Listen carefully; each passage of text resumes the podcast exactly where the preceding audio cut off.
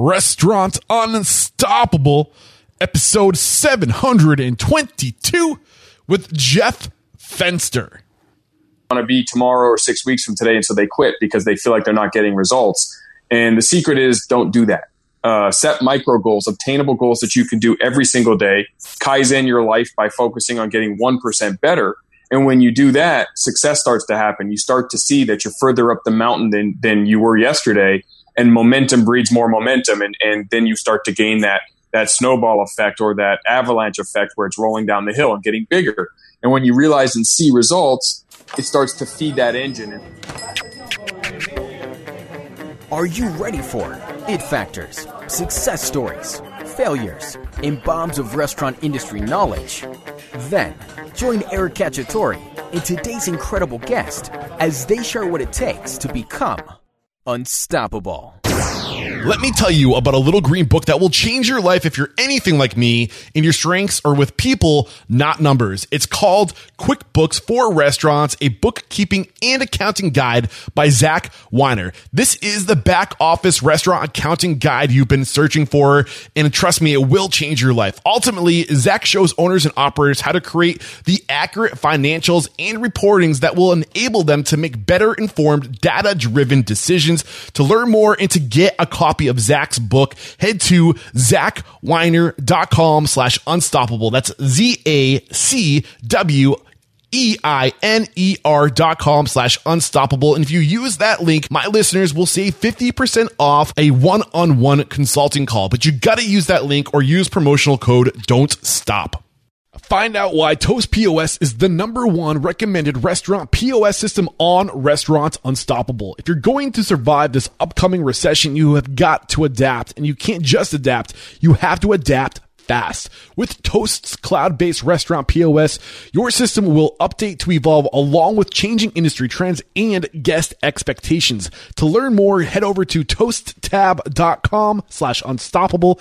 And because you are Restaurant Unstoppable listeners, for a limited time, you will get one month free POS software three months of free digital ordering tools and 50% off implementation to ease the impact of COVID 19. This is a value of $1,000, but you've got to use our links.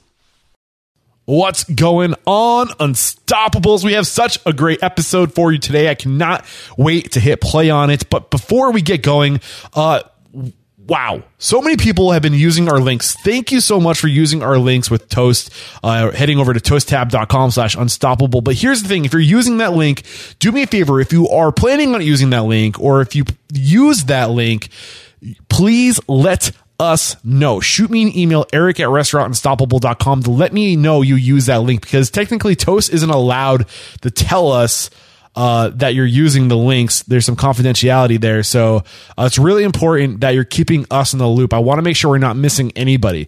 And uh, the other thing there, if, if you are interested in using Toast because you've heard it on the show, pause this right now. Head over to toasttab.com slash unstoppable. Because the thing is, if you go to Toast before using that link, uh, they might capture the fact that you've been there. And if that's the case, we won't get credit for that lead. So a lot of people are using our link to set up a demo, but technically you've already kind of been entered into their system if you're there clicking around, talking to chat bots. So if you're interested in Toast and you want to get the incentives we shared in the ad, plus that check for $1,000, pause right now. Email me, Eric at Restaurant Unstoppable. Put Toast in the title.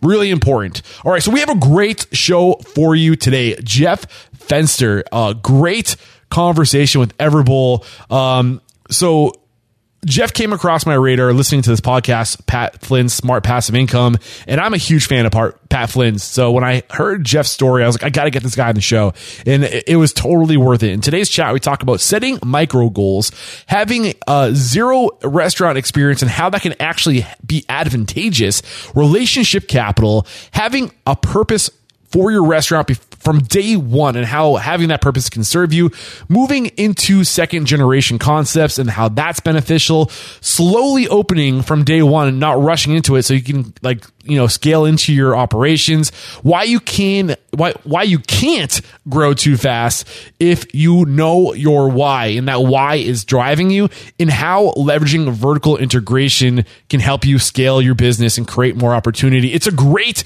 great, great episode. I cannot wait for you to listen to it. Here it is. And with excitement, allow me to introduce to you today's guest, Jeff Fenster. My man, Jeff, are you feeling unstoppable today? Absolutely, man. Thank you so much for having me. Dude, thank you for having me. Uh, I'm really, I, am a huge fan of Pat Flynn's, and I, I listened to your episode on his show. And uh, anybody that he's willing to make an example of, I know is good people. And I and I listened to your story. You have an incredible story. I know this is going to be a good one. So, for 14 years, serial entrepreneur entrepreneur Jeff Fenster has been creating companies in all kinds of spaces. These spaces include a small payroll company, a digital market, marketing agency, a construction company, and obviously there's got to be a restaurant thrown in the mix, and there is. It's a, an acai bowl concept, Everbowl, with which is located in San Diego. Correct me if I'm wrong. The headquarters? Uh, cor- yeah, headquarters. Yeah. And uh, in just three years, the Everbowl has opened 19 locations in two states. He's also got a super fuel coffee label, which is selling uh, in retail and on Amazon. You got a lot going on, man. I know that we left out a ton. I know this is just barely scraping the surface. So let's get that motivational, inspirational ball rolling with a success quote or mantra. What do you got for us? Well, for me, it's always been if you can crave the results so intensely, the work becomes irrelevant. And that is the secret to making sure that you outwork your competition and crush everything you're doing. So, really, it's honing in on that result you want and craving it so much and putting all your passion behind it that whatever work is necessary to get there is totally irrelevant. So what do you what do you do to increase this craving for results? Is that something that's just built in us innately or can we develop an appetite for results? Like how do you have such an appetite for results? Uh, I think it's a skill like everything else. I mean, anything in life is truly a skill. Obviously, some people are wired a little bit more towards it, type A personality, uh, result oriented, competitive, if you will, than others. But whether you, wherever you fall on that spectrum, um, it's a skill that you can hone and improve on and, and start where you are today. And, you know, I like to use micro goals to get better at everything I strive for. Um, too often, you know, a lot of people I coach and mentor, uh, they get lost in the forest for the trees because they have these big audacious goals, you know, which are phenomenal. But then they're not where they want to be tomorrow or six weeks from today. And so they quit because they feel like they're not getting results. And the secret is don't do that uh, set micro goals, obtainable goals that you can do every single day, kaizen your life by focusing on getting 1% better. And when you do that, success starts to happen. You start to see that you're further up the mountain than, than you were yesterday. And momentum breeds more momentum. And, and then you start to gain that, that snowball effect or that yes. avalanche effect where it's rolling down the hill and getting bigger. And when you realize and see results, it starts to feed that engine. And then, uh, you know, at this point in my life, I, I can I've done this for so long now, and I've honed my getting better every day, setting micro goals. That um, for me, when I set a big audacious goal, you know, I understand it's not going to happen tomorrow. I mean, when I opened Everbowl, I wanted to have 50 units, and three years later, uh, you know, we have 28 stores, and 28 stores in three years. If I would have said that from day one, that seems really scary. Uh, that yeah. wasn't what I set out to do on a daily basis, but by focusing on getting 1% better, I was able to set micro goals, achieve those goals, and then use that, that new platform, that new level I've just gotten to for tomorrow's 1% better. And it exponentially allows you to grow and achieve results that you, you know, truly could never have uh, imagined being able to conquer and accomplish when you set out those goals. So, for me, it's about micro goals. I don't know if I was innately born this way. I was competitive, yes. Um, but once you start tasting success, you want more of it. And success is obviously a personal definition for everybody. So um, I don't want to I don't want to quote yeah. your or I don't frame your definition of success for you, but define what it is you're after and then figure out a way to get there. And if it takes 119 days with 1% goals, then it takes 119 days. Man, it so takes seven much. years. It takes seven years. so much is running through my head right now. I'm loving what you're giving us. And I just can't help but think of the uh, Tracy, I think uh, something, Brian Tracy, whoever the author of Eat That Frog is, and you've heard the other expression of eating an elephant, right? How do you do it? One bite at a time. And I see so many times uh, restaurateurs get in, tr- in trouble because they have this vision of their dream restaurant and they want to go for it on day one. And it doesn't happen overnight. It happens from where you can start right? Where you yep. can just just start where you can and have that vision. It's good to have a vision. It's good to have an ultimate goal, but be patient and just chip away and slowly show up every day looking to get 1% closer. I can't remember the exact words you used, but I love that mentality, man. Great way to get this thing started. Uh, where does it make sense to start telling your story? Cause you weren't somebody who like, knew from day one that you wanted to be in the restaurant vertical. Like that was something that came later in life. Or correct me if I'm wrong. No, I, I know nothing about restaurants. I never, I still don't want to own restaurants, nor do I believe I do.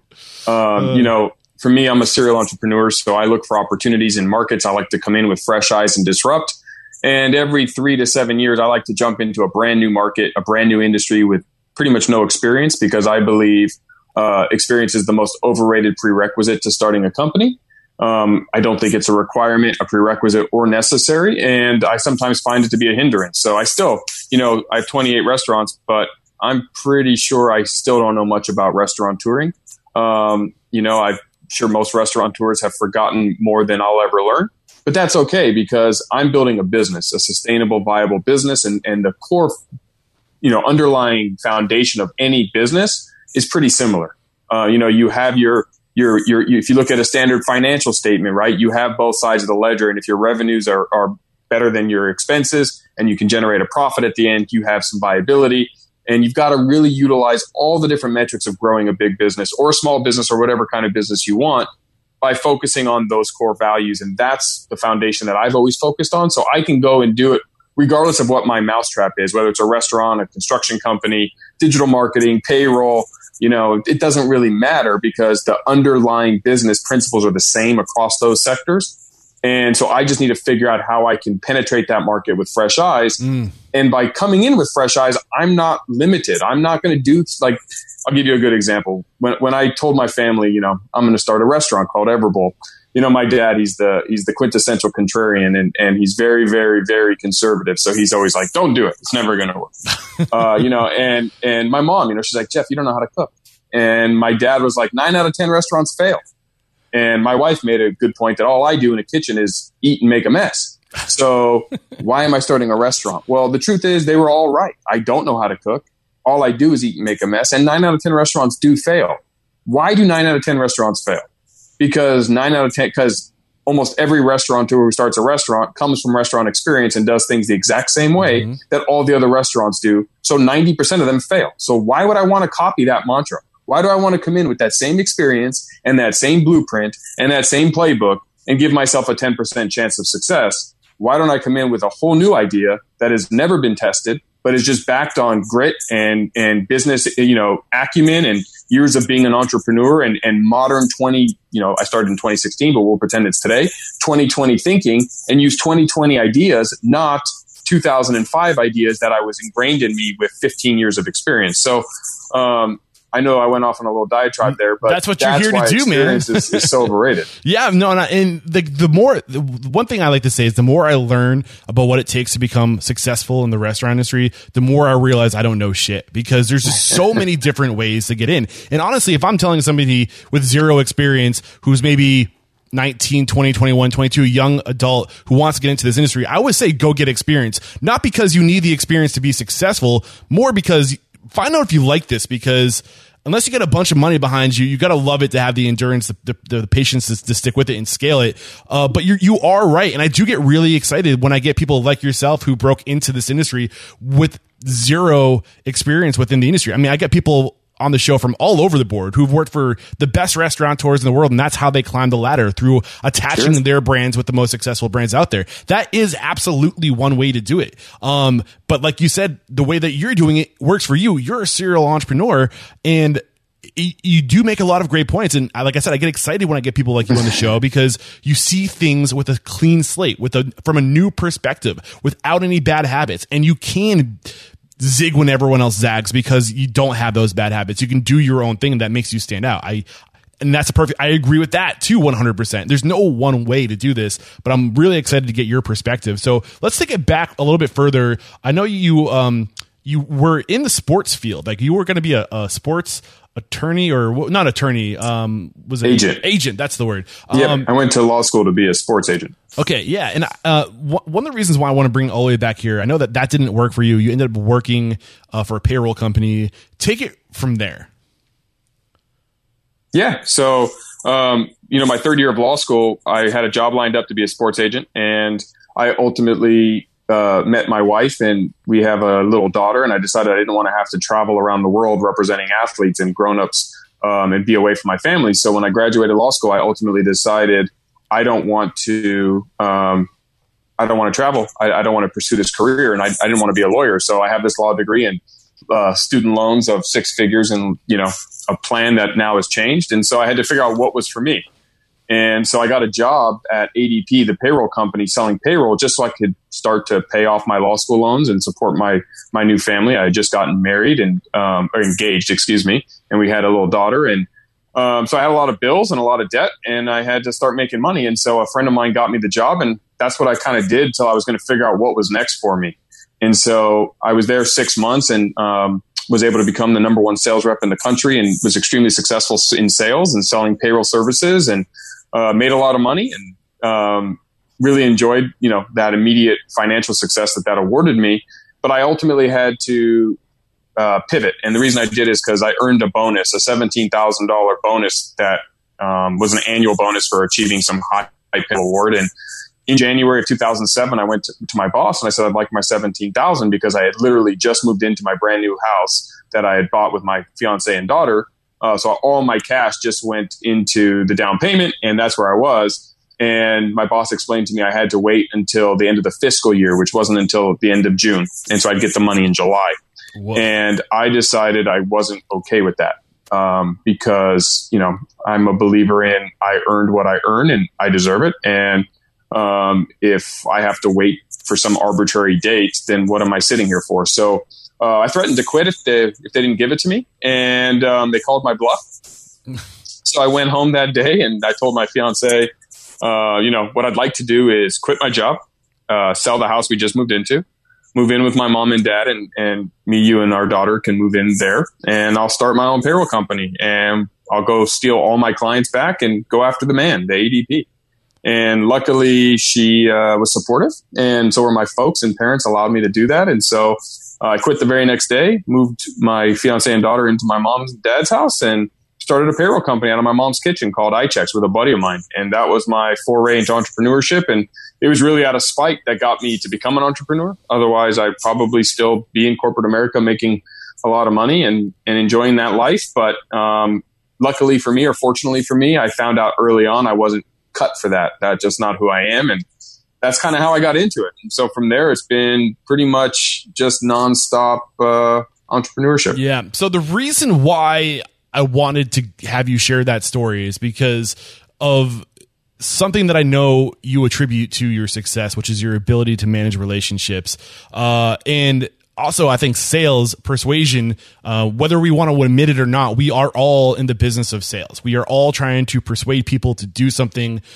So I think there's two things we can get out of here. Your what you've learned about relationship capital and what we need to know to be a good salesperson to persuade. So any lessons, any nuggets you can pull from that experience in your life?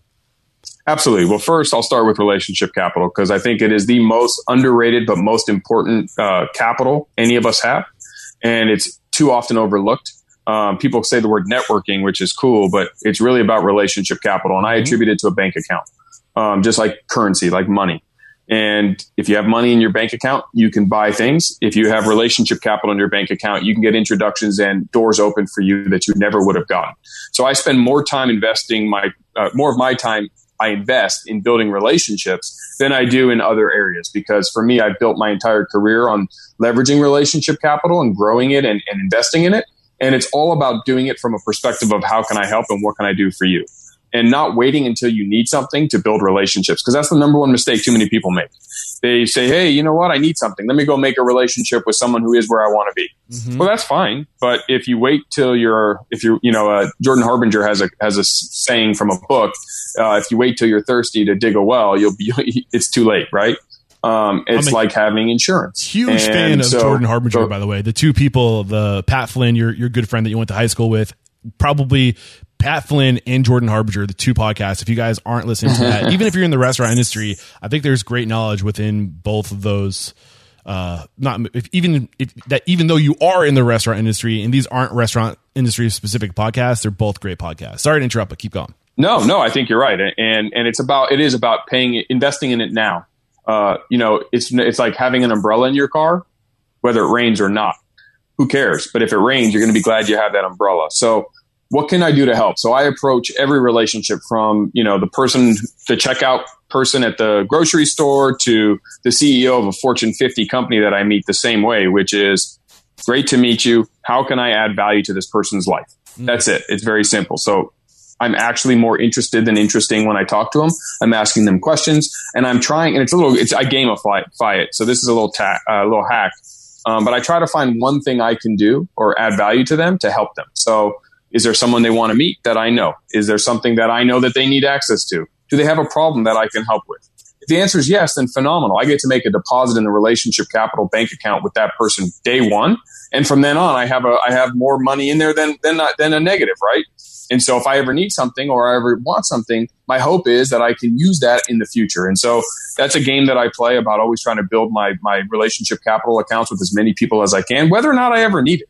It doesn't yeah. matter. Yeah. Right? Who yeah. doesn't want to have a lot of money in the bank? Well, it's really interesting. You started this little riff by saying that you like to think of as, as relationships as capital. And the truth is, all money is is a way to manage relationships. That's that's like how money became a thing. There's a lot of scientists out there, like anthropologists, like researching the history of money, and they're starting to realize, like, we thought that these shells that I can't remember what part of the world they're, they're in, these shells um, that we thought was capital was really just a way to track favors. So if you had, so if you did a favor for somebody, like you get a shell right? And then now you have all these different shells, and you can, and it's your reminder to, you know, that you're in debt to this relationship because, and it's just a way to manage and track relationships, and that has evolved into the modern currency. But really, all money is is a way to manage relationships. It's, it's, it's about the relationship first. And we've, in our modern world, we're blind to that. And it's so disgusting how we're blind to that. We've completely stripped the human element from the transaction. You know, it's, that's where we are. And I think we're starting to, we're starting to, to, to shift back in the other way now. We're starting to realize it's all about relationships. Yeah. I mean, I, I wouldn't be where I am, but for them. And, um, you know, if I had to start over in any new city with from from zero, um, all I would want to do is start meeting people in and around the town and get to know as many people as I can and add value. Yeah. And by doing that, I'm putting myself in a position to uh, be successful later and be put myself in a position for opportunities that I never knew existed. Yeah. And I can't tell you how many times in my life, uh, relationships that when I started with them, I didn't know that they would ever provide value to me. But because I paid it forward first, uh, they were like, you know, they learn about something I'm doing, and then they're like, oh my God, my cousin, brother, sister, aunt, uncle, friend is so and so, and you should talk to them because they're this. Yeah. And then you're like, oh my gosh, I would love to meet that Yeah. person. And that person now just opened a door for me that I never would have had before. And it sounds the way I'm saying it might sound like I'm doing it from a selfish perspective, but I am. But all good deeds are selfish. Whether you give to charity or not, it makes you feel good. It's selfish. So by me paying it forward and helping somebody without any uh, ask in return, it is in case one day I might need something. Sure. So what? Yeah. I'm still helping that person today. Well, you bring up a really good point. I think that the word that comes to mind is altruism, right? But is altruism a, a real thing? Is there something going on in our subconscious that is self serving? We're doing this thing. We want to, you know, like, I, I don't know if altruism is completely hmm. achievable. And for those of you who aren't familiar with the word altruism, is basically you're just doing it for the good of doing it. And I think there's a lot that comes up, but we can we 100% always be altruistic? I don't know. I mean, I don't think it's necessarily a bad thing to do what's good for your best interest. It's not. It's it's we all do it. We're hardwired to do that. It's part of being a human, right? Correct. Um, and and feelings, right? I mean, if something Yeah. you do makes you feel good, I can argue that that is a selfish act because you are doing it for the good feeling, right? I don't put my hand on a on a hot stove because it doesn't feel good. Um, so I don't do that, right? But exactly.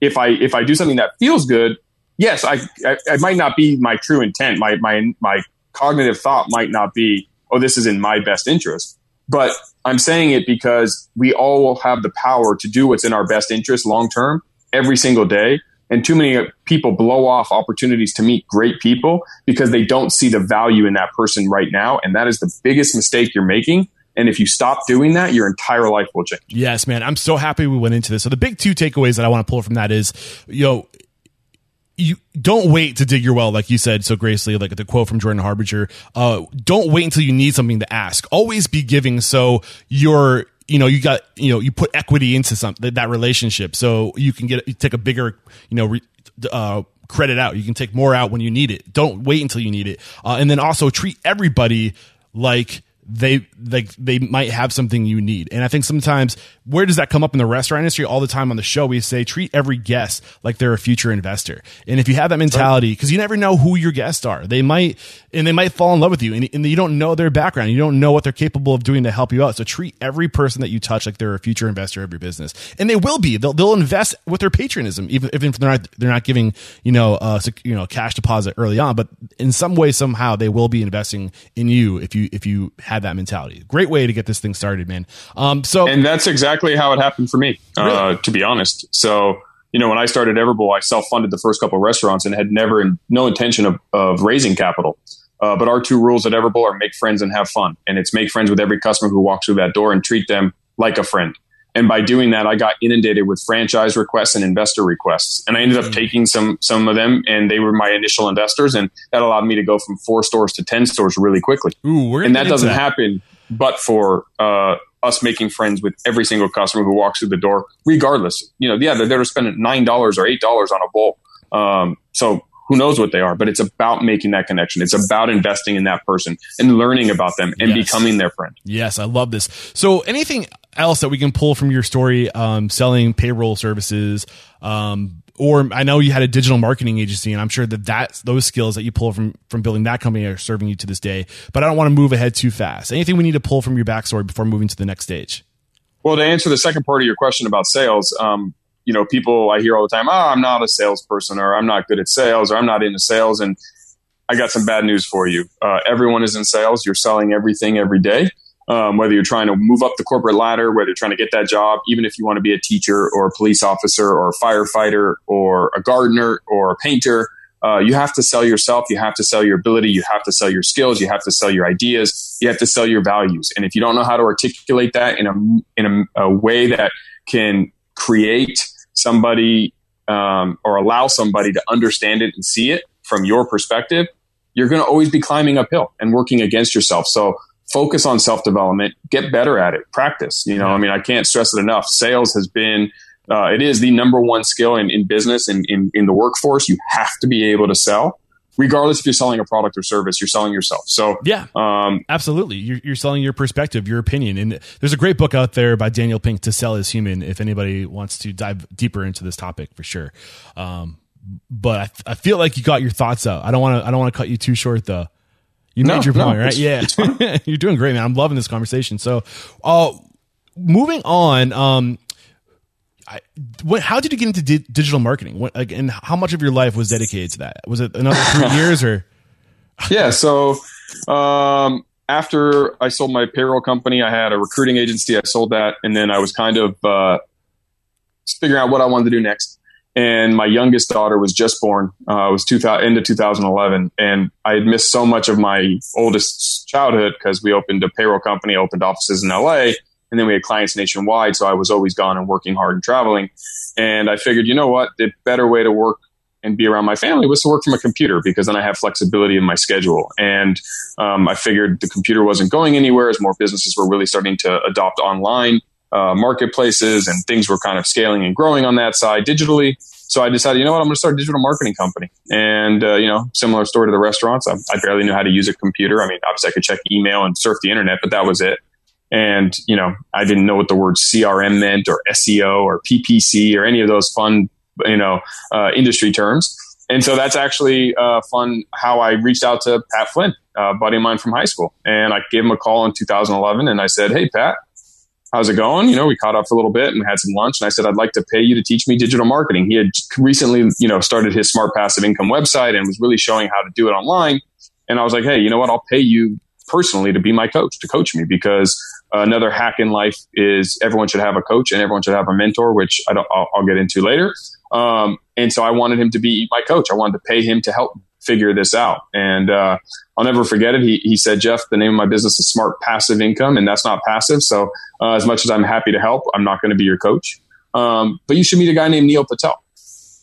And I said, Who's Neil? And he's like, Oh my God, you need to know who Neil is. He's like the number one digital marketer and SEO guy on the planet. And um, if you're going to get into the space, you probably want to know who he is. So, leveraging relationship capital, I asked him if he could make an intro for me, and he did. And um, we had a call set up. And so, you know, I knew I had a call with Neil, and my mind went to, okay, I need to be different. I need to disrupt. I have no experience. So, how am I going to add value to Neil and make him want to work for me or with me or let me pay him to help me or whatever it was going to be?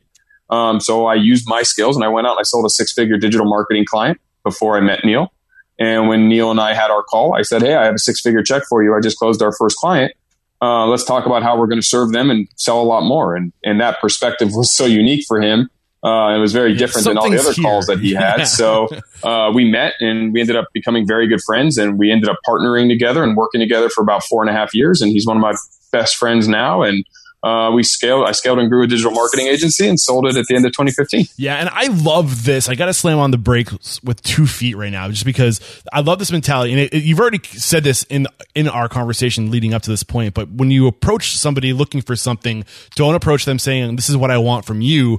Approach them saying, "This is what I can offer you." And when you take that approach, it almost always mm, t- turns out to be a better outcome. And and especially especially when you're going to a mentor, don't go to a mentor asking for all their knowledge. Go to them saying, Hey, I notice you're really great at this. I'm really great at this. Let me use what I'm great at to add value to your life. And when you do that, when you show up with that value, they will appreciate you. You know, they when you mm-hmm. give, they will see you, they will appreciate you, and they will be that much more willing to add value to your life. And I, in that example you just spread out there is just like perfect picture of what that should look like. So I just want to put emphasis on that. Um, well, thank you. Yeah, I mean, it, it, definitely allows you to stand out, right? Mm-hmm. I mean, the the concept of if you're if you're calling somebody or meeting somebody of stature in your industry or what, whatever they are, um, and you need or want their help or you want to get on their radar, stand out. Because if you stand the, and look the same as everyone else, you're going to get the autopilot response. If I had called Neil and said, "Hey, Neil, I don't know anything about the computer world or the internet world. You're the expert. Will you work with me and help me?" He would have been like, "Great, you're the millionth person to ask me that question." And most of the people who ask me have more experience than you. I'm not interested. But what I was able to do was show Neil value in an area that others don't, which is I don't need you to sell. I'm good at that. I've already built my relationship capital. I have an ecosystem that is untapped for you. I'm going to add serious money into your bank account by joining me. What I don't have is the expertise you already have. So, Neil, you don't have to do anything different from what you're already doing. You don't have to sell, which you don't like to do. You don't have to manage relationships, which you don't like to do. You don't have to go out and, and cold call and prospect. I'm going to do all that and I have a world ready for you. All I need you to do is keep doing what you're already the best at.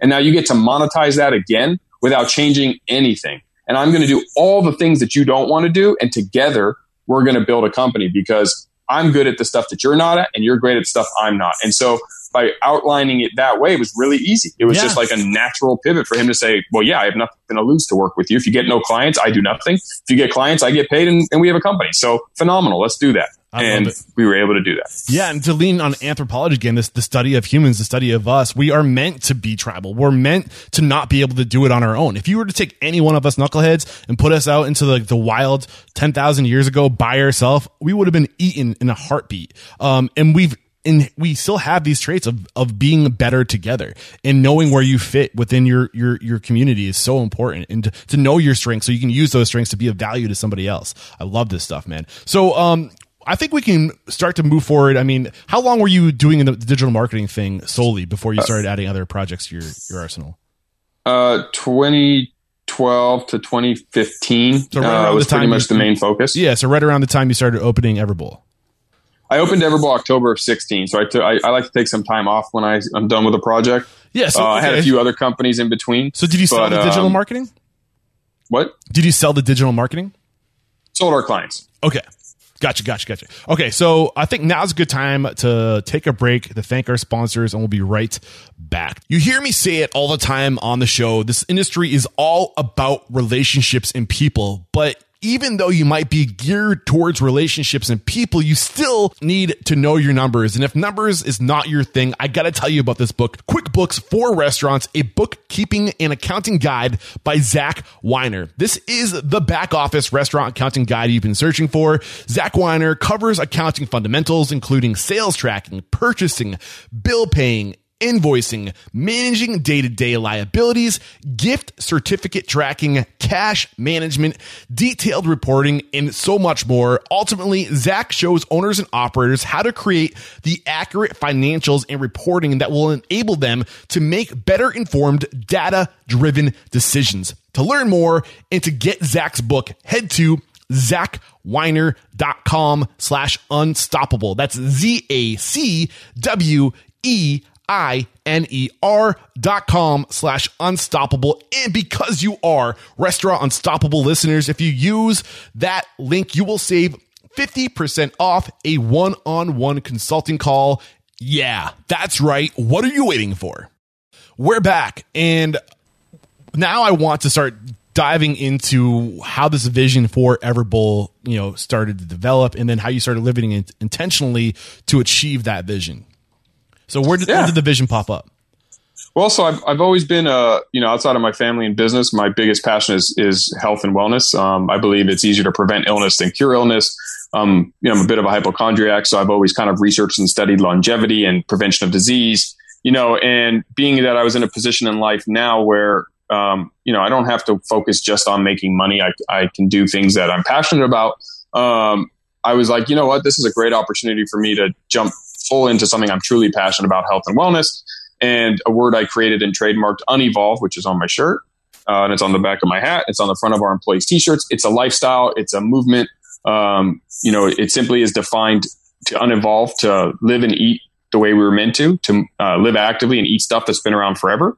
And recognizing that the biggest things that are plaguing Americans pre COVID 19 was heart disease, stroke, obesity, and cancer. And when you look at those four diseases and those four conditions, uh, scientists are showing over 80% of that is is not genetic it's lifestyle which means it's behaviors that we are doing in society that are kind of creating them the, these perils for us and so if we can stop doing those things that are hurting us we can pretty much wipe out 80% of, of the these conditions from people in and around you know friends and family and all of this so um, I looked at it and I was like, okay, so I got to help people move their bodies and I got to help people eat right. Well, although I'm really big into fitness, I am not a fitness expert and I'm not someone who wants to try to get people to exercise. That's hard to do. So I looked at food because, uh, you know, there's a famous saying, you can't, you can't outwork or out exercise a bad diet. And we eat more than we exercise. So what is causing us to eat poorly? Why are we killing ourselves with the food choices we make? And so I did some research and I came up with the four excuses that I've kind of narrowed it down that I can sum up bad eating choices in one of these four excuses. And it either it costs too much to eat healthy or we believe it does. It doesn't taste good or we believe it doesn't. It doesn't fill us up and leave us satisfied or we just can't get it. We're in a hurry and we need to drive through. It's one of those four. So if I can give someone something that's affordable, filling, delicious, and accessible, and it's good for them, they will consciously choose that over the bad thing pretty much every time. So Everbowl was meant to basically solve those four excuses and to provide quality nutrition made from stuff that's been around forever, which is our tagline and part of the definition of unevolve. And we wanted to provide bowls that are affordable, filling, delicious, and accessible. So I had to open a lot of restaurants really quickly so they were accessible to people everywhere. I had to make the price point affordable. So I basically took the cost of a Big Mac meal and reverse engineered my menu. So that's how much my bowls cost because 60 million Americans eat at McDonald's every day. And uh, the Big Mac meal is affordable. Uh, filling, I wanted to give people more value. So my bowls are bigger than everyone, my competitors, and much bigger than everyone else's. So you left full and satisfied. And I let you have unlimited toppings and choose whatever you want. So therefore, I know you're going to like it. And that was how I kind of walked into it. And um, it was uh, July 22nd, 2016. I went to a Smoothie King in Poway, California to buy a smoothie. Uh, I was visiting a friend in Poway, or, or, a previous client of mine, but I was visiting them, and the owner of the Smoothie King was literally taking things down. Uh, he was putting things in his van, and I was like, "What are you doing?" And he's like, "Oh, I'm retiring at the end of the week, and we're closing." So and you, I said to him, "So you went to a Smoothie King to to were you there to like do some research, or were you just looking for no?" Just to get a smoothie. Okay, gotcha, gotcha. I was uh, I needed something healthy, and so I chose Smoothie King. There was one right there, and I stopped in it. Gotcha. Um, and the guy was literally putting things in his van, and Um, he said he was retiring at the end of the week and he tried to sell the business, but he was asking too much. And so I asked for the landlord's number. The landlord and me spoke. I signed the lease August 2nd without a name or menu. Um, and August 2nd, 2016, I signed my lease and we opened October of 2016. And between August 2nd and October, I built a menu and figured out the name and figured out the concept exactly of what I was going to do.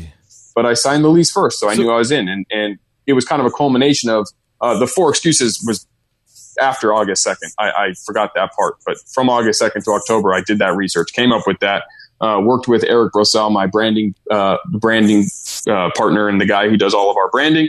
And we came up with the name because, um, I didn't really have a good name when I signed the lease. And, um, I signed the lease just as Jeff Fenster since I had no name for the business and used that time to basically figure out what I was going to sell. And that's so, kind of how Everbowl started. But I just knew I always wanted to do it. And I, I uh, when I sure realized I, the Smoothie King was going out, that was my that was my time. I want to make sure I understand this correctly. So this vision that you share with us came after you realized that there was a smoothie shop available for sale, or it came before, and then the the smoothie shop becoming uh, available was a serendipitous. Well, I always knew I wanted to have a health and wellness restaurant, uh, whether it was going to be a, a, juice shop, a smoothie shop, a bowl gotcha. shop, like all that was after. I had always eaten superfoods, and, and I wanted to basically provide superfoods to people. Um, so for me, it was it was not a question of like, oh, I knew Everbowl and I knew all my bowls when I, before I signed the lease. No, that is just not true. I, I did not have any of that. Literally two weeks before the day we opened, I was had a bunch of friends over gave them a bunch of food, and, and then decided my menu literally two weeks before we opened. I knew I wanted to own a superfood restaurant, though what I was going to sell was secondary. The name was secondary. And so it was kind of like I always knew I was going to do that. Uh, I was waiting for the right opportunity. The Smoothie King was going out. That was triggered. my right opportunity. Yeah, I signed it, and then I honed the the concept over the next two months until we open. So this was like in you somewhere, and then this experience of the the Smoothie King going out of business triggered all those emotions, and you and you saw the opportunity. Um, Correct. So you said one of the things that you didn't really have well locked down was branding, um, and you needed a good brand. What makes a good brand? How how did you settle on Everbowl? Why is that a good brand? Well, so Everbowl is uh, first of all, it's the best name, right? So you know, I'll take you back to the movie The Founder, and you know, there's a line in there when when Ray Kroc is talking to the original McDonald's, and uh, you know, they said, "Why don't you just steal the concept?" He's like, "It's the name." And you know, when I heard Everbowl for the first, so I, I came up with the name Thrive Bowls. Okay, and that was going to be my name. You know, yeah, it's okay. It sucks. Let's just call a spade a spade. Um, and Eric and me, you know, I, I was uh, Eric's a friend of mine, and he's a phenomenal brander, and, and he had his own company. And, and I said, you know, hey, I'm doing this thing. He's like, oh, let me help you. And he, he, he, I remember us having a phone call. He's like, I think I came up with a name. I don't love it, but I think I, I think I like it enough to tell it to you. I'm like, what is it? He said, Everbowl.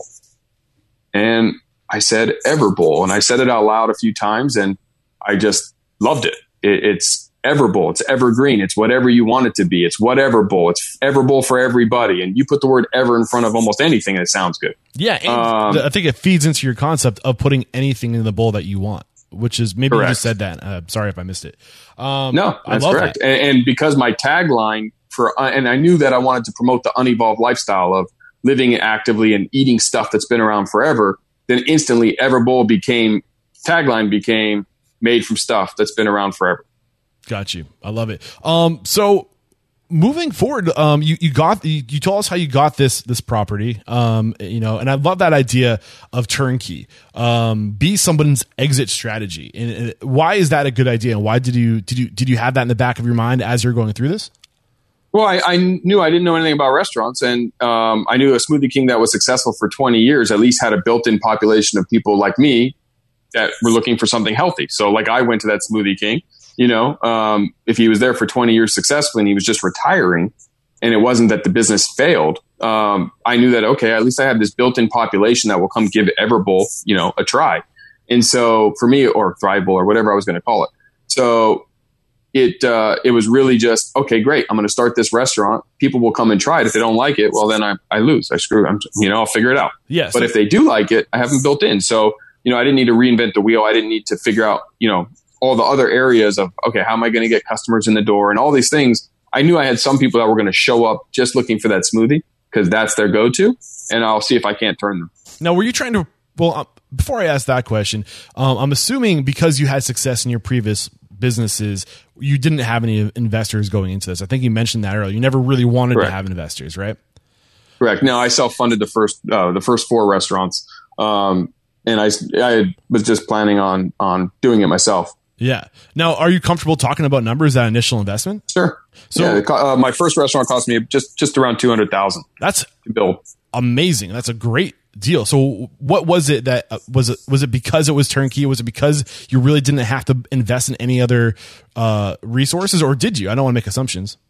No, um, you know, it was that it was already a smoothie shop, so I didn't. You know, I, I rebranded the way it looks, um, but I took the flow, and luckily the guy left the entire back of house, so a water heater, three mm-hmm. compartment sink, dump sink, you know, racks, all the stuff that you need in a restaurant was left there. So it was like phenomenal. This is great. I get yeah. to basically turnkey a restaurant from the same concept, just a, a, little tweak on it. And it just became, you know, yeah, I had to buy my own blenders and my own, you know, inventory and training and licensing and signage and decor and, you know, all of that stuff, of course. And we wanted to make it look like ours. I mean, Smoothie King is uh, very bright colored. If you go on my Instagram, you can see a picture of what it used to look like to what it looks like now.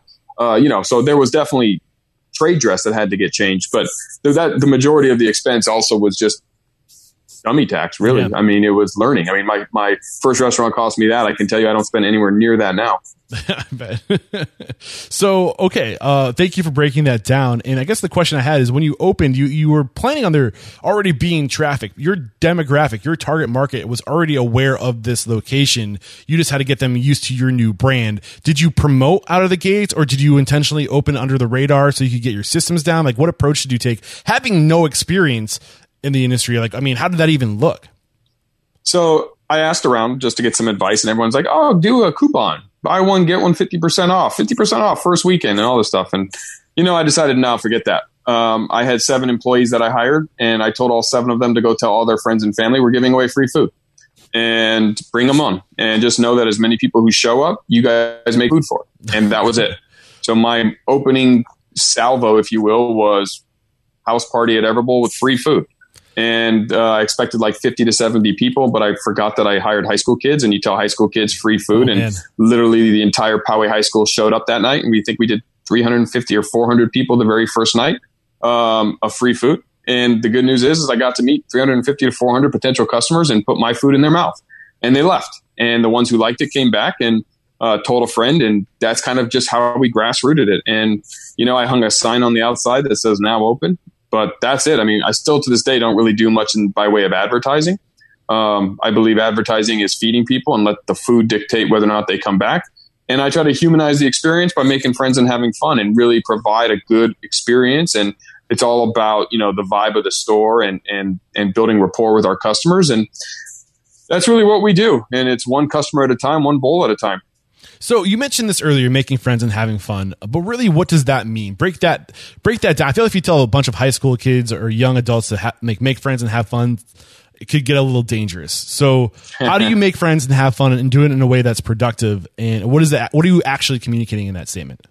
Well, I think there's a lot. If you if you un, if you peel back what make friends and have fun means, there's a lot, right? So making friends, whether it's my employees with each other or my employees with a customer, you don't insult a friend. You don't leave a friend you know at the movie waiting for you. You show up on time you treat them with respect you give them the respect of their ideas. Um, you obviously are honest with them. You don't steal. You don't do things that would hurt them. So there's a lot of things that just by simply saying make friends it's very easy to communicate. And when you know um, when you know okay make friends then you know what that is. It's like oh did what is what i'm doing something i would do to make a friend? If the answer is no don't do that.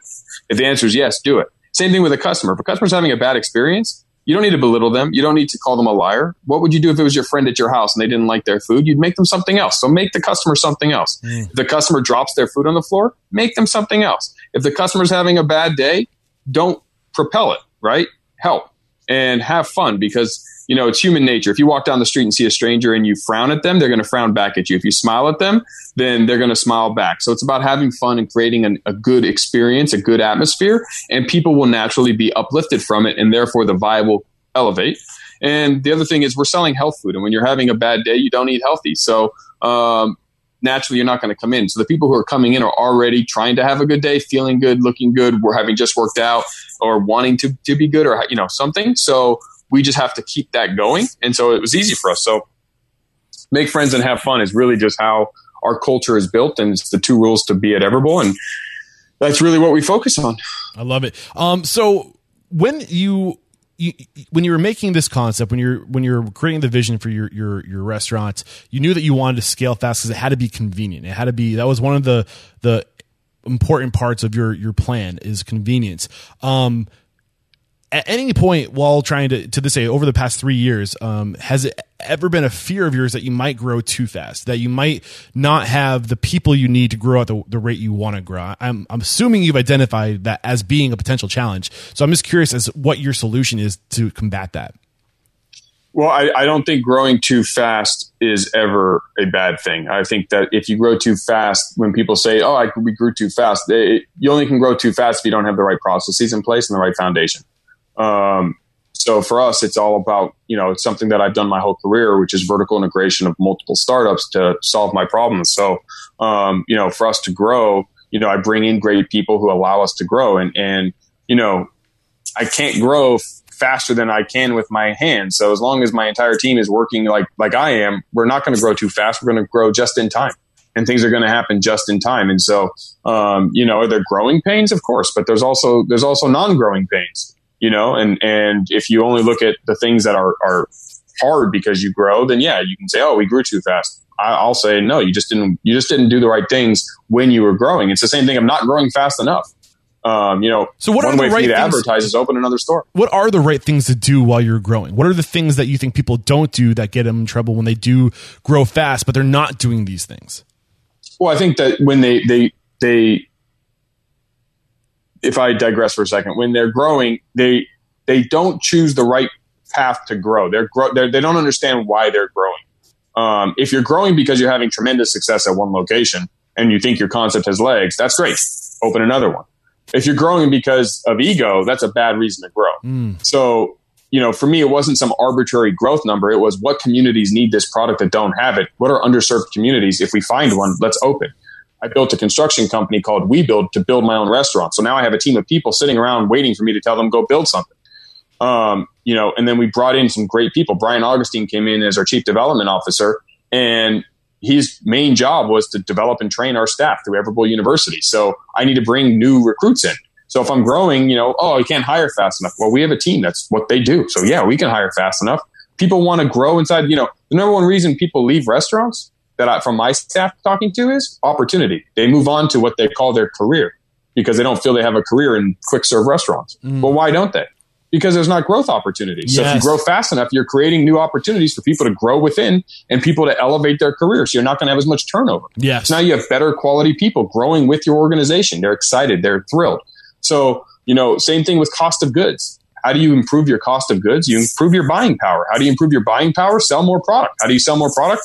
Have more outlets. So I'm solving problems by by building more stores. So the factor of the store being break even or profitable or losing money is a secondary problem. My first problem is I need to, I want to, I want to retain my talent.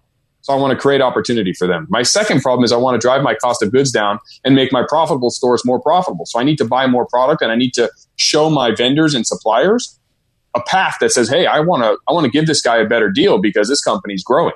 How do I attract investors? Growth. How do I attract visibility and get news stories written about us? Growth. So growth solved all of these other challenges I had from my, my couple stores of finding and, and, and recruiting great talent, having them have a path to stay with us, getting visibility, getting investors, getting, uh, you know, articles and, and notoriety, etc. So the growth side for me was, was the restaurants being successful was a secondary component.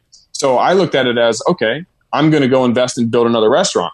Once I do that, yes, I want it to be profitable and we're going to do it in a profitable way, but we've proven we can do that. Mm-hmm. So my good people are going to do it again with better better margins because my food is costing me less, less capex because I figured out a way to build them cheaper, and by opening more stores, I'm attracting more investors, which brings more money in, which allows me to grow faster. And so the the, the wheel works in my favor on these uh, on this way. And so you know it's just a matter of you know, not spreading yourself too thin and making sure you have the right people in place. But if you have the right people in place, I don't think you can grow too fast. Yeah, and I and I, like I'll be honest, like this, what we're talking about right now, vertical integration is the biggest reason why I wanted to get you on the show. When I heard that was a big part of your business plan, st- speaking with Pat on his show, I was like, I got to get Jeff on the show to learn more about vertical integration because like we mentioned in the beginning of today's conversation, the importance of relationships. It's all about relationships. Money is about relationships. So where your money is going, there should be something beyond just a transaction there. There should be a relationship. And if you can use your business to create opportunities for those relationships in your life and to, to go in, and I always, the, the acronym I use is when you're growing your business, it shouldn't be to go out. You, you shouldn't have an outward mindset, but an inward mindset. What can I be doing in my business every day to make the relationships in my business stronger, better, and put that money into your relationships that are the closest to you? Do you agree with that statement? I do. I absolutely agree with that. So, statement. if we want to take this vertical integration, it's the same kind of concept that uh, Zingerman's uses with uh, their community of business, right? They had the opportunity to scale their delicatessen across the country. They decided to scale it locally. I mean, there's different ways to vertically integrate, but what what elements does a business need if we want to think with a vertical integration mindset, what things does our business need to be able to sustain that? Like, what type of business entity does it need to be? What types, what elements do we need to think of if we haven't considered that yet? So, I'm going to just share with you how I how I've always used it. Um, I use it as a as a very big tool in my in my tool chest. Um, I look at the repeatable things I'm doing again and again and again and again, and I look at those things and I say, what are the pain points? So for me, it was I want to build a lot of restaurants, and building restaurants are expensive it's a big time hassle having to make sure that the construction company knows how to do it right. Um, you know, there, there's a huge markup on the cost because there's feast and famine in that industry. And I don't know anything about construction. So for me, it was okay. Well, knowing I want to build a lot of restaurants, what if I start my own construction arm and we build our own stores? We fabricate them ourselves. Well, two things happen from that. Number one, I start to get economies of scale from that and I start to own that IP. So my team knows what to do. Like my amount of time that Jeff Fenster has to spend on construction is next to zero compared to what it was on the first two when I had to make sure that it was designed right, that they sourced the right fixtures and, and, and pieces and, and, you know, checks and all of the different things that I had to do, which I didn't really want to do and permitting and all this other stuff. Now it's just a cookie cutter, repeat, rinse, repeat, rinse, repeat, like McDonald's. Um, so that was a problem. So I knew I had to do it again and again. Sourcing acai, right? I'm sourcing an exotic ingredient. It's not like it's ketchup. Um, so it's expensive. So I'm, I'm stuck at the you know mercy of the industry and these middlemen who are sourcing it and bringing it over. So I went down to Brazil and I sourced my own acai. And I said, okay, I'm going to be building a lot of restaurants and I want to have my own proprietary my, my own proprietary brand. So I did that. So I vertically integrated the the, the importation of superfoods into Everbowl because now I get to control my own vertical supply chain. So you I'm created, in control of that. You created a business, a separate entity within underneath your umbrella of businesses. Correct. That sole job is to import acai. Correct. And same thing with WeBuild. WeBuild is its own entity. Uh, it's called WeBuild Stuff LLC. Uh, we build stuff and we build Everbowls. Um, and as a result of that, now when we we're franchising Everbowl for the first time, I'm going to build my franchisee stores. I'm going to source and sell them acai. So I'm going to do it cheaper and better than they can, cheaper and more on brand than they can get it done by anyone else. So I'm saving them money. I'm making more money for my enterprise and I'm keeping my guys busy where they're getting becoming even bigger experts at this one same thing. The same thing I did with my payroll business. You know, when I had a payroll company, I always would like to add value to my clients. So same thing about adding value. When I talk to a customer or a client, I say, "How can I help? What are your biggest pain points?" But when I started my payroll company, iChecks, it was in the height of the, the Great Recession in 2008, 2009. So the number one problem my clients were having is they couldn't find talent because the unemployment pool was so high, very similar to today. And the people who had jobs weren't leaving. They weren't changing because there was fear that if they left a stable job for something new, who knows? And so they couldn't grow. So I started a recruiting agency simply to help my payroll clients find and recruit talent because they weren't recruiters. So I figured if I could get them to recruit more talent, they would have more paychecks and I sold them paychecks. So every time they paid an employee, I got paid. So the more employees they had, the more money I made.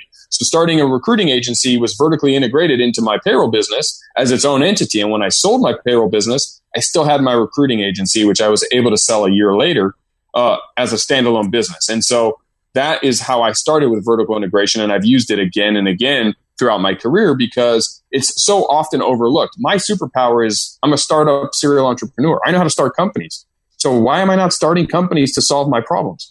When I vertically integrate multiple startups to solve my business problems of my main business, as long as what the core business of these uh, other ancillaries does is help me solve a problem with my main business, it's not a distraction, right? I'm not starting a barber a barber shop because it has no correlation to Everbowl. Everything I'm doing from Superfuel Coffee, which is the world's first acai infused coffee line, which you can get on Amazon. Little plug. Um, it was great. I love coffee. I love superfoods. My USP was you drink coffee every day. You don't always have access to superfoods. Why not drink superfoods with your coffee? Well, I import my own acai. So I have all this extra acai and I love coffee. So I started that company. It's called Superfuel Coffee. It's an Everbowl brand. It's now sold on Amazon. And now I get to leverage my digital marketing background to use the computer and the internet to sell products and grow the Everbowl brand. And now I can geo target locations before I ever open stores and I get to put the brand out there and start building a relationship with a customer without them ever having to leave their house. It also helped us during the COVID 19 crisis keep revenue coming in.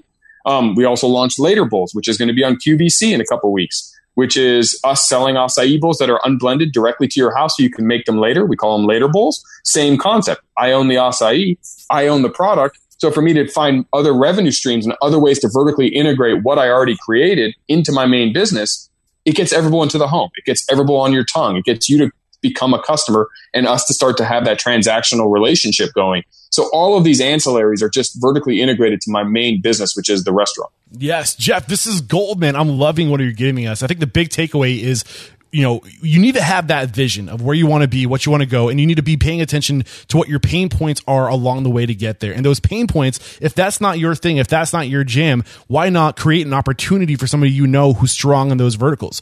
Again, it's about these relationships. You approach people, say, Hey, I have a value proposition for you. I have this problem. It's an opportunity for you because you're, you solve these problems. You're, you're, this is, this problem I have is where you excel. So now you're going to them with an opportunity, right? Whether that be a partner for your construction construction or a partner for importing, right? And you're giving somebody an opportunity. Uh, and I think just trying to find where opportunities over or where pain points oper, overlay opportunity for those in your network. Is that kind of the trend that I'm, I'm seeing, or am I making that up? Nope, you nailed it. I mean, that listen. Uh, when there's pain, there's opportunity. Yes. Right. When when that's that's where opportunity lives. When when times are good, opportunity is is harder to find. So uh, because everyone is everyone is able to do everything. It's when it's when you have a pain point is when instead of looking at it as oh my gosh I have this major problem, flip it around. Oh my gosh I have this incredible opportunity. And now answer the question. The only other question I have regarding this vertical integration, because when you're vertically integrating and you're having all these uh, businesses, do you own all the businesses outright, or are you are you selling percentages? Are there people that you're bringing on to you know who who have the skills that you need to execute that that appendage of your business? Are they getting an equity of that part of the business? Um, how do you manage like how do you draw lines around certain businesses and protect the like the whole? You, do you know what i'm trying to say? I do. I do. and, and, i think there's no right answer. I mean the way i do it is um, i believe anyone who invested with me in everbowl own they deserve to own all of these because, as I said, these are all meant to serve and provide value to Everbowl. And if you, I believe when you invest in a company. You're not. You're investing in a person, um, and that's where sales comes in. So you're not investing in the brand Everbowl. You're investing in Jeff Fenster to run the brand Everbowl. And I make decisions every day, and that's what you're betting your money on or backing. So if you invest in me, you deserve to have all of my focus and attention help drive and get you a return. And that's how I've been able to raise a lot of money over the years with that mindset. So I don't divert from that. So anyone who invested in Everbowl owns Superfuel Coffee, owns WeBuild, owns uh, Real Happy Foods, owns Everbowl, owns Everbowl franchising, and owns Later Bowls just with the same investment because if I'm focused on it, they deserve to share in the upside. So and then when we're done, we're done. Yeah, so those are your investors, right? That that invested in you originally, and um, they're investing in you, and they're getting a piece of everything that spins out of that original investment. But what about the people you're approaching to same, uh, same? Got same. you. Got my you. construction, you know, my executives of the construction company, they own equity in Everbowl and everything below it because they're just as important to that piece. And I don't want them to ever feel like if if you never I never want winners and losers inside the company. If we if I win, you win. If you win, he wins. If he wins, she wins, and we all win or we all lose. And there is no there is no hey, we all made money, but that one vertically that one vertically integrated piece that didn't work gets cut and they don't make anything. No, that they're we wouldn't be where we are but for them and we're a team. And so whether you're the star player on the team or you're the bench warmer who only sees minutes in, in trash time, it doesn't matter. We're a team and we win together, we lose together. Awesome. Um I don't think I have any other questions around that. Is there anything that you feel like we didn't get that you should speak to because it would be just super unfortunate if we did not get that special knowledge that only you have. no, I mean, I think I think we've touched on you know my two biggest things in business is uh, relationship capital and vertical integration, and I think we've done a good job. I mean, like I said, the only thing I will touch on is um, I think everyone needs a coach and everyone needs a mentor, um, and I think you need to have both, and I think you need to understand the power of both. A coach is someone you pay to help you along your journey. A mentor is someone you don't pay who gives you free counsel, advice, and is there as a as a resource um, understand the difference. And if any of you say I can't afford a coach, I'm going to say you can't afford not to, and I'm going to give you a, a something to think about. LeBron James, Tiger Woods, Beyonce, Tom Hanks, they all have a singing coach, acting coach, basketball coach, golf coach. Their coach isn't better at what they do than them, but they all have a coach to hold them accountable and make sure that they are getting what they need to succeed and, and making sure that they are giving 100% of themselves every single day, every single week. I have business coaches that I pay. I have business mentors that I lean on for, for help. I am a business coach that I charge and I am a mentor that I do for free. And there's a different relationship. And if you're struggling or you are not exactly where you want to be, or you are at the top of your game and you want to stay there, I recommend you find yourself a mentor or two or three, and you find yourself a business coach or two or three, and you leverage the hell out of them because that is one of the secrets that uh, successful people do. And if you want to be successful, I recommend you do it too. Beautiful. I did have one thought that popped into my head uh, based off of your unevolved uh, lifestyle. Um, you said that it's not just you know it, when you say unevolved, it's it's putting food the way we were meant to eat it into our bodies, right? But what about how we're eating it? Do you think that how we eat food in the sense of together where I think eating food was a very together thing. Uh, I feel like we we don't eat food the same way we used to, say, 100 years ago. We eat it on the run, on the go, um, on our own, right? Um, do you think that how we eat food is important? Well, uh, you know, I like to be honest and tell you that I eat on the go all the time, um, and it's not part of the unevolved lifestyle as it's defined today. Um, I haven't really given that much thought, so I'd be just flying off the cusp. But um, more importantly to me is that you find a way to be active and take the stairs instead of an escalator and park further away from the grocery store and walk or stand at a, at a desk instead of sit or stand during commercials or um, you know do little things to move your body and then eat real food stuff that's been around forever and if you have to eat it on the go i'd rather you eat that than uh, you, you know eat laboratory created junk food in a, in a big group um, but once you've achieved all those two things i think yes getting back to understanding that we are tribal creatures and we do uh, we are communal and, and eating is you know uh, as i tell my team you know eating uh, food and music are the two things we as humans do from every life event from birth to death and everything in between. So um, there's always food there's always music right? And the, they are very communal activities. And so i think that you are onto something. I just haven't done enough homework research or thought to articulate anything of value. I feel you, but um, I appreciate your honesty. about it. Yeah, man, I appreciate your honesty. So one more question before we go to the speed round, and uh, this is a question I want to start asking all my guests. The mission statement for Restaurant Unstoppable is to inspire, empower, and transform the industry. So let me ask, how have you transformed uh, over the years? I mean, maybe before. I mean, it's only been three years since you've been in there, or now five years since you've been in the in the industry. Uh, but how have you transfer, transformed personally? Well, um, I have a, I've transformed a lot. I, I, have a whole new respect for the restaurant business, um, and and I understand the, the, things that I've never, I never really even thought of when I when I started Everbowl. Um, I also understand that you know where being someone who strives for perfection, uh, and even though I know I'll never get there, I strive for it and I work on it every day. Um, how transactional the restaurant business is, you know, it's transformed me to have more patience because um, I don't care if you only make a mistake one out of 10,000 transactions, you will make mistakes. And, you know, with 28 restaurants, that's gives me a higher probability that I'm going to have mistakes made on a daily basis and unhappy customers. And, you know, I used to live and die by Yelp, bad Yelp review. And, um, you know, I used to keep me up and all night and, and I get stressed over anyone who didn't enjoy and love their Everbowl experience. And it was my number one goal is to not have one person unhappy. And, you know, I, have come to understand that that's just an unrealistic expectation. And I have to appreciate that some people aren't just to, aren't going to like it.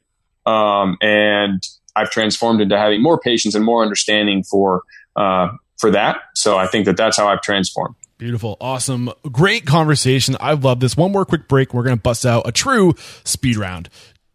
Did you know Toast is the number one most recommended POS on Restaurant Unstoppable? I'm sure it has something to do with the fact that more than two thirds of their employees have worked in the restaurant industry. And I'm feeling pretty confident that has something to do with their commission free online ordering, which is a hot ticket right now, which lets guests easily order directly from restaurants for pickup or contactless delivery to keep revenue flowing during these uncertain times. They even have delivery services, which dispatches local drivers through an on demand network to keep your community fed and revenue coming. Regardless of the reason why people are recommending Toast, I highly recommend you go check them out during this industry wide pause. To learn more, head to toasttab.com slash unstoppable. And because you are Restaurant Unstoppable listeners, for a limited time, get one month of free POS software, three months of free digital ordering tools, and 50% off implementation to ease the impact of COVID 19. This is a value of $1,000.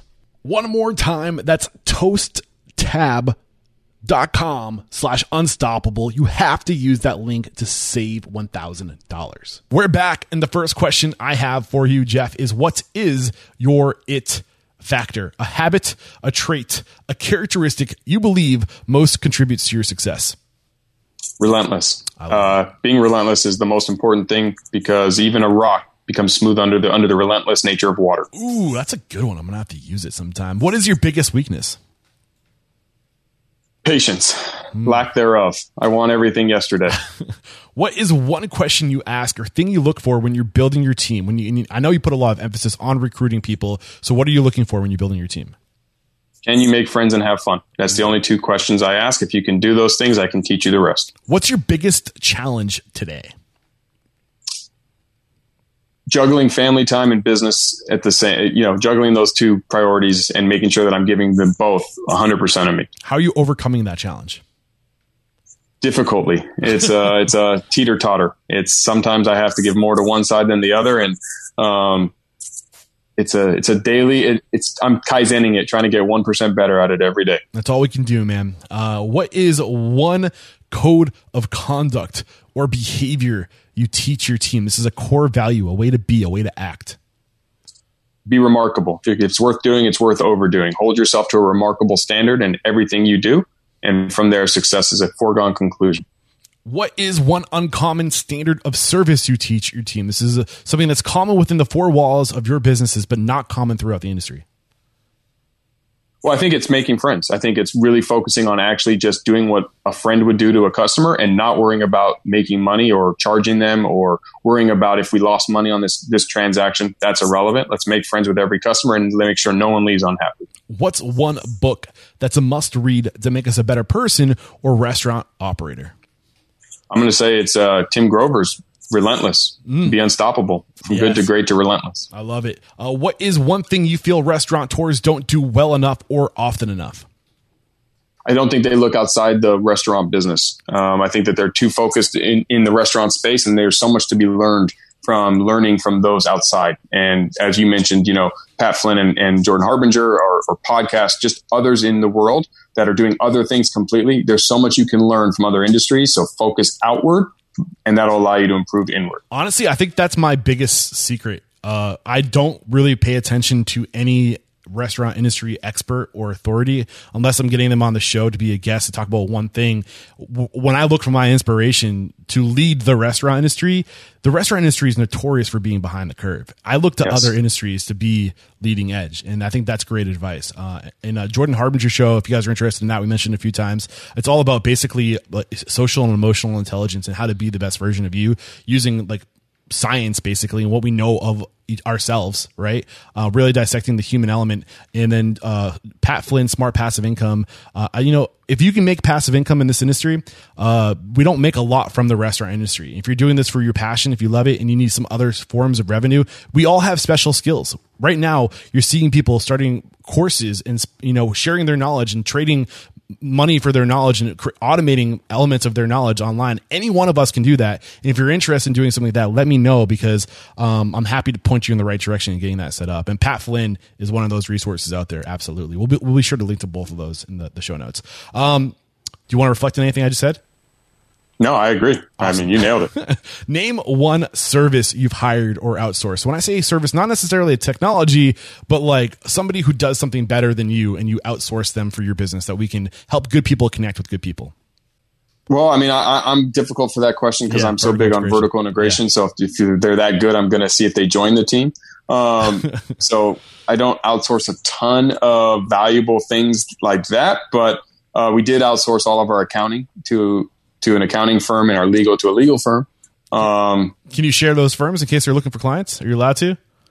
uh, I can share my legal firm is Solomon Ward. Okay, beautiful. We'll link to that in the show notes as well. And this is uh, actually not the last question. This is the technology question. Uh, what's one technology you've adopted within the four walls of your business that have had a huge impact on communication, operations, efficiency, anything along those lines? Uh, Xero and Zenefits. Uh, we use Zenefits for time and attendance, human, hu- our payroll, human resources, um, and Xero, which is allowing us to do our bookkeeping and accounting on the fly, and it integrates with all of your vendors and bank accounts. So um, really, you can you can handle what used to be an arduous task in, in the blink of a you know blink So of an eye. There's tons of, of resources out there for uh, cloud based accounting. There you got Xero, you got FreshBooks, you got QuickBooks. Mm-hmm. Why Xero? I'm curious. Well, I was with QuickBooks. I just found found it too antiquated, and um, Xero was the, you know, it was fresh, it was easy, the UI was great. Um, it it worked really seamlessly for us, and we implemented it, and we haven't looked back.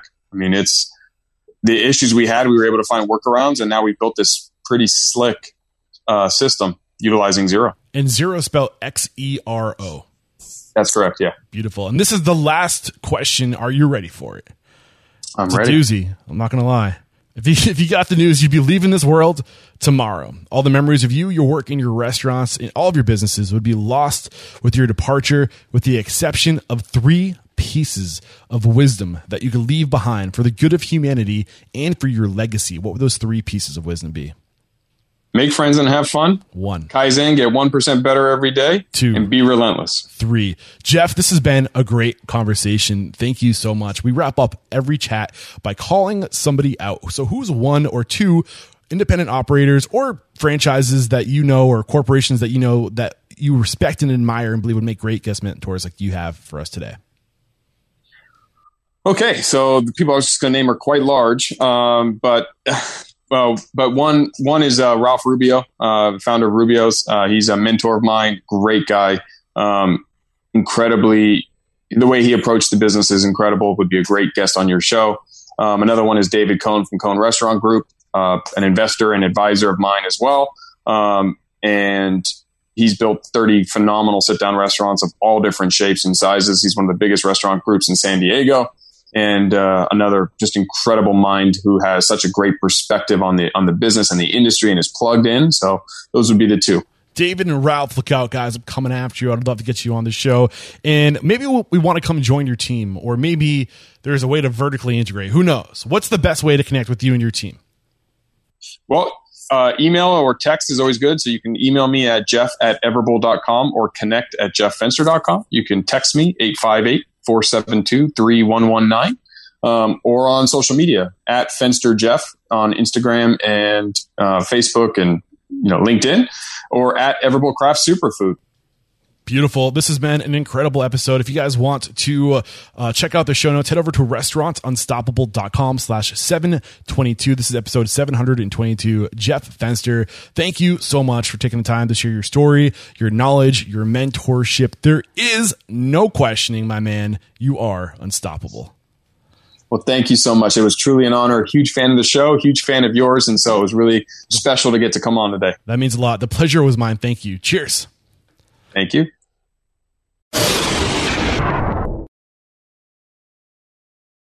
Ha! What did I say? Great stuff today from Jeff Fenster. Thank you so much for coming on the show, man. And uh, some great takeaways for me in today's episode. Um, I love, I love this idea of vertical integration. And um, some of my biggest restaurant heroes lever this, I leverage this idea of vertical integration in creating opportunity for those in their network, in their community.